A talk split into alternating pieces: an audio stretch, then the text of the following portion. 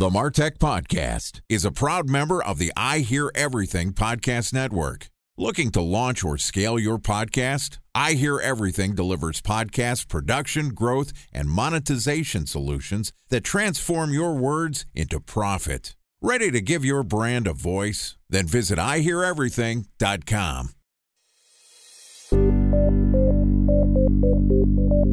From advertising to software as a service to data. Across all of our programs and clients, we've seen a 55 to 65% open rate. Getting brands authentically integrated into content performs better than TV advertising. Typical lifespan of an article is about 24 to 36 hours. If we're reaching out to the right person with the right message and a clear call to action, then it's just a matter of timing. Welcome to the Martech Podcast, and I Hear Everything production. In this podcast, you'll hear the stories of world class marketers that use technology to drive business results and achieve career success. We'll unearth the real world experiences of some of the brightest minds in the marketing and technology space so you can learn the tools, tips, and tricks they've learned along the way.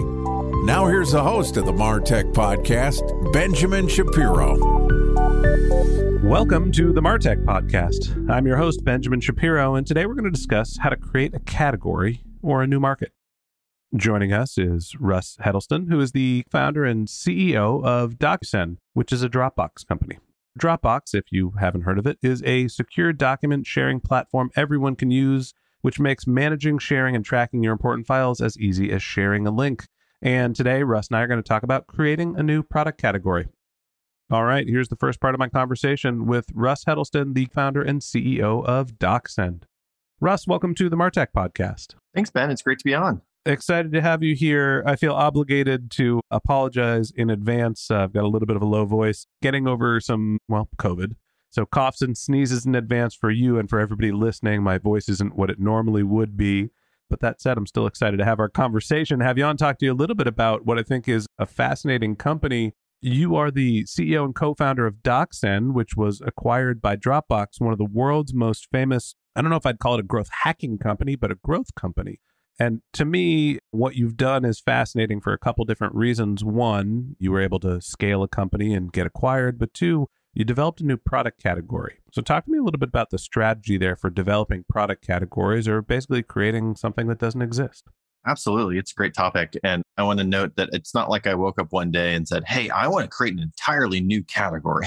my, my background is as a software engineer and usually product manager at a bunch of different tech companies. And I just like building useful software. I think there's a lot of useful software that needs to be built still. And in the case of DocSend, we saw an opportunity that the existing incumbents like weren't going after. So when we started the company, we had a pretty clear concept of what we wanted to build. The basic thesis was like, hey, why do so many people send attachments? That just really doesn't make sense. There's so many other solutions you could use to send a link. So our theory was like, hey, what if we made it easier to send a link than it is to send an attachment? And we give the sender enough benefit that it's worth their while to change their behavior.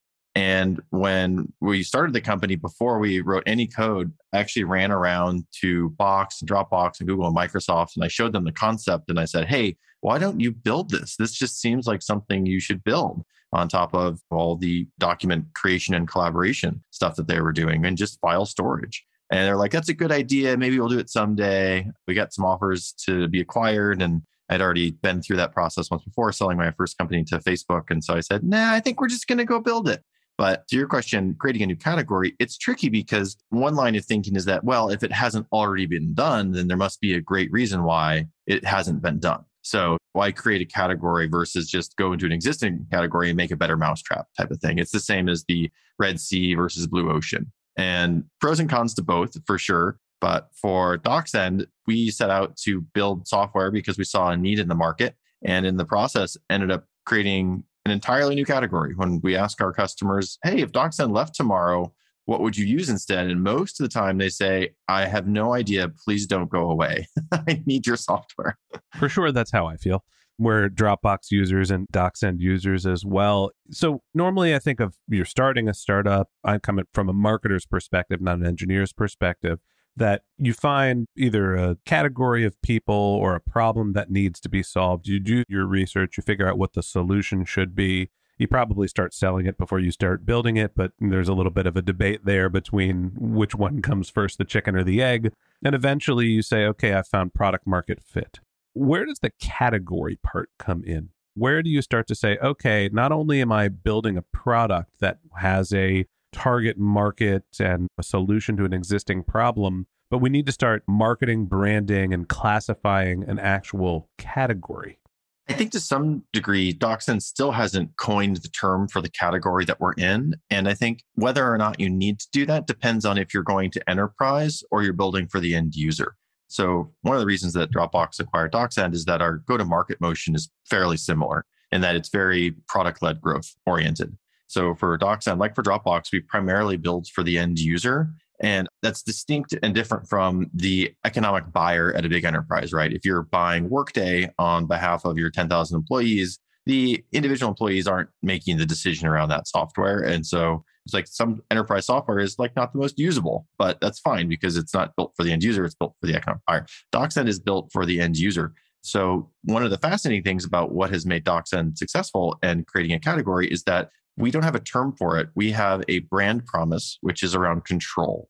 If you're sending an important document or file, you want control as the sender. And then from there, we do vertical marketing. So, whatever your use case is, whether it's sales, marketing, investor relations, fundraising is a really big one for us. We have all these pages on our website that describe precisely why DocSend is so useful for that persona. And so, by being a horizontal technology that we market vertically, we can actually have like a pretty big footprint and create a surprisingly large company. And we've also gotten into the data room space. So DocSend also competes in that particular vertical. We've also done e-signature. So we compete in the e-signature vertical. We also do board portal management. We compete in that vertical. We do sales enablement. We compete in that vertical. And so the way we've created this new category is by making those workflows really easy for the end user and making this a horizontal technology play that we then describe vertically. A special thanks to our presenting sponsor, Mutinex. Ready to take your team from I think to I know? Then join brands like Samsung, ING, and Asahi who make better marketing decisions with Mutinex. Mutinex Growth OS, the marketing mix modeling platform that makes measuring ROI fast, easy, and cost effective. Request a demo at mutinex.co. That's M U T I N E X.co. Time for a one minute break to hear from our presenting sponsor, Mutinex. In 1919, John Wanamaker said, Half the money I spend on advertising is wasted. I just don't know which half. Well, the advertising landscape has changed since then, and instead of reaching your audience on two channels, you're probably reaching them on 20. Turns out John didn't know how easy he had it. But that doesn't mean that you should give up on striving towards marketing effectiveness. No matter how complex your marketing strategy is, Mutinex Growth OS is the market mix modeling platform that measures the impact of marketing on your bottom line.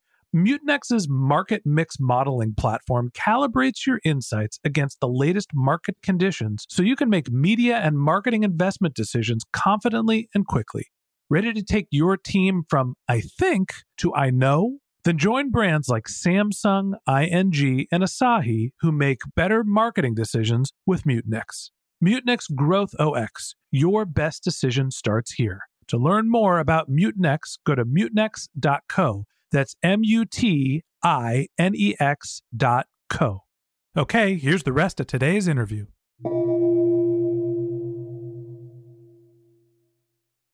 It sounds like what you're doing is not necessarily marketing to a specific category or producing a new category, but you're basically picking out use cases for individual segments. So, talk to me about what you think the difference is between creating a new product category, marketing to that category, or just highlighting your customer segment and finding out what their use cases are, marketing to pain points at least for DocSend, was a bit of an evolution where our first iteration on it was just saying document analytics, and we weren't sure who was going to use it. And we were just selling the value prop. And then we had another iteration where we sold up market into sales enablement and just said DocSend, sales enablement. And then we are kind of looking through our users and seeing how people are using it. And it was like a lot of people using it for a lot of different things. And I interviewed hundreds of our customers and came to the conclusion that we could market to a specific use case for DocSend, but based on the way we built the product, it's just generally useful. So then we changed up all of our marketing to just speak to a bunch of different use cases. And you're starting to see other companies adopt this like in the way olden days, it was like, hey, sell to enterprise. And like that's how you did it on prem software. And then you've got vertical SaaS now, which is a big thing where you sell just to one vertical. But you're starting to see, especially in product led growth companies, more of this playbook that DocSend has. Airtable is a great example. Airtable is absolutely a new category. What is that category? It kind of doesn't matter. You just need to go on their website and figure out like who do you look like, and then they have all of these use cases and templates and information about how you would integrate and use Airtable in your day to day work life. I'd say cloud based spreadsheets is kind of the category maybe they're reinventing. But I guess the thing that's really fascinating me from a marketing perspective about what you're talking about when I started my first startup, everybody was like, hey, pick a niche, pick a vertical, have a specific customer that you're going after, and be able to talk to their specific pain points so you can find product market fit and then scale. And maybe you add on additional customers or products or services that reach a larger market over time. But basically, figure out some way to have some viability in the market early you've built a product that is extensible and has utility for basically anybody that has a job right? Anybody that's sending digital files, which like the TAM for that is huge. So when you've got a TAM that's like, who can use this? Well, working people with the internet. How do you tackle marketing, right? Like there's a million different ways and reasons why people want to send a file or want to reduce the friction for that. So talk to me about the decision to market to either specific pain points or the sort of universal pain point that everybody has. It's a time old question and we could in the future change our minds about it. For DocSend, it's been a bit of an evolution in terms of who we've marketed to, and we tried marketing to multiple segments. And it is generally useful to anyone with the internet sending files as part of their job. We tailor our marketing to each vertical, and we don't constrain ourselves to a particular vertical. Fundraising is a great use case. So, founders raising capital, very high urgency for that. It's also not great in the sense that it is episodic. They use DocSend for a little while and then they don't need it anymore. But it's a great training ground for people to understand the product. And then they go on and they use it in other departments in their company. And for fundraising specifically, because we're like, okay, great, we've got this generally useful product, but how do we market it to fundraisers? A couple things we got really right there. One was content marketing, specifically data driven content marketing. So we looked at that use case and we said, hey, what's interesting about this use case? And it's like, well, we're sitting in the middle between investors and documents. What research could we do on top of this information in aggregate, respecting everyone's privacy, but in aggregate, you know, like what takeaways can we have? And we were able to come up with some like really interesting data driven content marketing that is almost a product unto itself. We hired a tenure track professor to like run this function for us at DocSend. And the research around it is fascinating and really value add for entrepreneurs. And on top of that, we then built a partnership model where we'll give DocSend for 90% off to startups in incubators or through VCs. And we've got a pretty large network of different incubators and investors that will both distribute the fundraising research we have as well as the DocSend discount to all their portfolio companies. And that is a really nice little flywheel that just kind of works it spreads awareness for DocSend. It's a lot of value add. People get into the product. They realize they love the product. They figure out how else they can use the product. They spread the product. So it's 100% inbound for DocSend and it's 95% self serve. So a lot of this has worked really well. But we're always thinking about like, hey, what's the next vertical? Hey, we've got all these sales users of DocSend. What else can we do there to market to them? Or what else do we need to build in the product to be useful to them? Kind of up next for us are getting into more into e-signature and getting more into data rooms. Both of those are very natural extensions of DocSend, and we'll need to come up with new marketing tactics for those. But it doesn't mean we give up on the marketing tactics we were using before. It just means we need to add on top of it other ones. That seems like a product extension. You've got a market, you've got traction, and now all of a sudden you're trying to think about other ways to drive revenue, or other utility you can add on to the existing product. I think the big question for me is you use the example of fundraising and how, yes, it's episodic, but you can tap into a market where companies that are going through this phase of sending a lot of attachments want to use it or have a need for the product and you can create some value, get the needle in and keep them over time. How did you figure out that that was a category that there was interest in your product? You've mentioned fundraising or sales enablement, sort of these different verticals. How did you figure out that there was a need for your product so you needed to market to that specific use case? Because it seems like you could have an endless number of use cases. Totally. Yeah. You and I could just sit down and brainstorm 50 different use cases for the concept that is DocSend. Moms sending financial documents to sons so they can approve their college applications or something. Like it could be endless. Right. And to some degree, when you're starting a company, or for me as a founder, I've always had the philosophy like it doesn't need to be optimal, it just needs to be good enough. And I've always remained curious about like, hey, what is it you're trying to do here? And even before we wrote any code for DocSend, we did a lot of interviews with potential users around like, hey, what's your workflow? What are you doing? What are you trying to accomplish? You know, where could we add value? And my first company that I sold to Facebook, I raised money for that company as well. So I had some personal experience with the fundraising journey. And we knew it wasn't a big market, but it seemed like a really obvious need for DocSend. And so we didn't actually market to startups at first. We marketed it very generally, but that was just an early area where we saw organic usage of the product that was really interesting. Just really clearly a high urgency. And that came out in the interviews we had as well. So we decided at one point, we're like, well, if there's high urgency there, let's just go with it. So as opposed to the process you outlined where you kind of do a market analysis and then you kind of like do a TAM and then you kind of like try to get into it. We were a little backwards in the sense that we launched a product first and just kind of saw where it stuck and then decided from a marketing perspective to double down on those areas. Yeah, it's funny. You, you mentioned the marketing problems you're having. We're big fans of Monday.com here. We use it for our content automation and a whole bunch of different stuff. You mentioned Airtable before. There's all sorts of these companies that are like, I've built this underlying user facing utility that can be used a thousand different ways. And so, from a marketing perspective, that gets really challenging. I bring up Monday.com because I see their marketing for CRM replacements. I see them marketing for content calendars. I see them marketing for all sorts of different stuff, CDPs, business intelligence tools. They, they can market themselves as basically anything in the enterprise MarTech toolkit. So the question here is what's your advice as you're sitting around thinking of ideas? Do you start with, well, I've got this product that has this huge TAM. I'm going to pick out a couple of segments. Do you start building first and then figuring out who your customers are and what they need? When you're getting into these markets that have these huge TAMs, talk me through the genesis of your marketing strategies and how does that extend to the point where you're getting acquired by Dropbox? It's a long road before you know zero to one and then getting acquired, certainly. And then I've gotten that question over the years like, what's your exit strategy? And my answer has always been like, there isn't one. We're just creating something really valuable. And if we create enough value, good things will happen, either through acquisition or IPO or There's exit paths you're creating, but not, yeah, whatever the outcome is. And so we saw a great fit with Dropbox and it worked out. But before that, it was the whole journey of like creating enough value to be exciting to anybody. And I would say that when you're deciding what market to go after first, especially if you're in the seat as a founder or just running the marketing function for an earlier stage company, just getting from zero to one is really critical. And you have less time than you think you do, and you have fewer iteration cycles than you think you do. So I would recommend picking to your advice from earlier, picking something really narrow that you know you can win. But at the same time, on the product side, you don't want to over specialize what you're building for that really small vertical. And you can always update your marketing site over time. You can change the messaging, you can change who you position it for.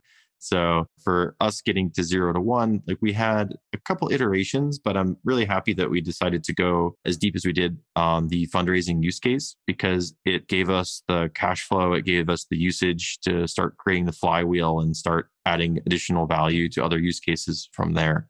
When you're starting out, or even when you're at DocSend scale, you don't always need to have everything perfectly figured out. You can do your homework, talk to your customers. Like Russ said, he interviewed 100 different people to understand what some of the problems they had.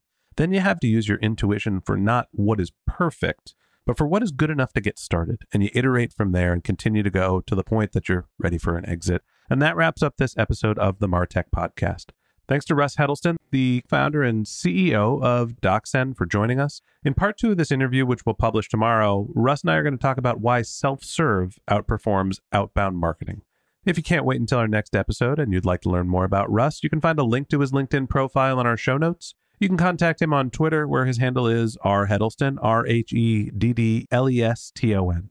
Or you can visit his company's website, which is docsend.com, D O C S E N D.com. Just one more link in our show notes I'd like to tell you about. If you didn't have a chance to take notes while you were listening to this podcast, head over to martechpod.com where we have summaries of all of our episodes and contact information for our guests. You can subscribe to our weekly newsletter and you can even send us your topic suggestions or your marketing questions, which we'll answer live on our show. Of course, you can always reach out on social media. Our handle is martechpod, M A R T E C H P O D, on LinkedIn, Twitter, Instagram, and Facebook.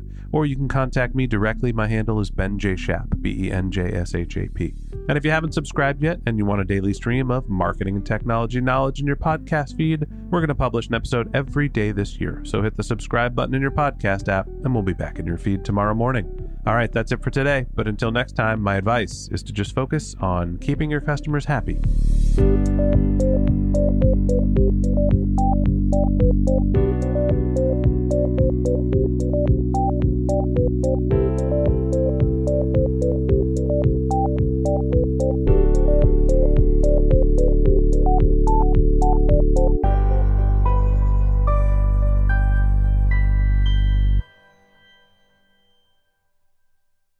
Thanks for listening to the Martech Podcast, and I Hear Everything production. Looking to launch or scale a podcast like this one for your brand? Then visit iheareverything.com.